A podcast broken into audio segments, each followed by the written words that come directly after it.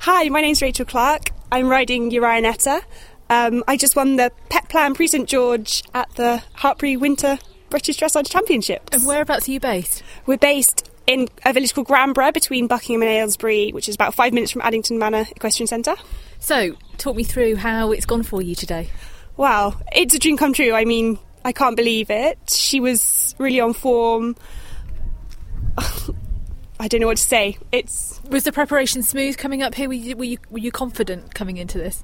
Yeah, definitely. I was a wild card to get to the competition, so to win is amazing. um, but yeah, I, she's had a good preparation, and she worked beautifully here last night. And then What were you particularly proud of? What went particularly well in your test? um, my four time changes, I got all my changes, which is a bonus. um, but her trot work's really secure. And she should, I hope, well, I haven't seen my sheet yet, but I'm hoping she'll have got really good marks for that. Um, and just everything really went to plan. And how long have you been at this level?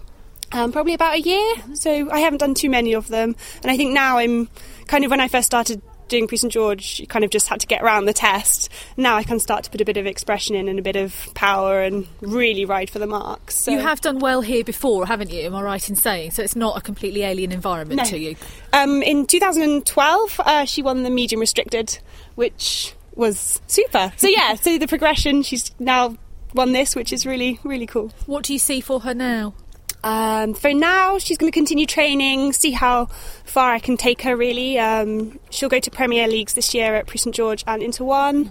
And yeah, that's. And hopefully, I'd like to qualify for the Pre St George at the regionals to go to the nationals. again. How did you come about? How did you come together in the first place? Uh, my dad and I went to Holland, um, and we looked around at several, like a few different horses, and we just went to this little yard in the back end of nowhere, and this lady was riding her around. She was pregnant, and just one like uh, she'd trained her, and um, yeah, we just fell in love with her. So And the rest is history. the rest is history. And she she sounds like a character as well. just a bit. My dad will kill me.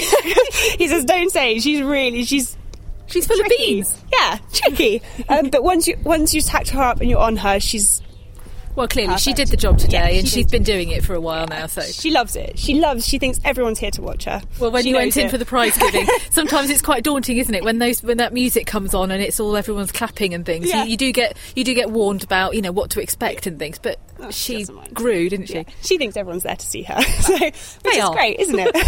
They're there to see you as well, but you know, majority her. Congratulations, Thank well you done. very very much. It's been great.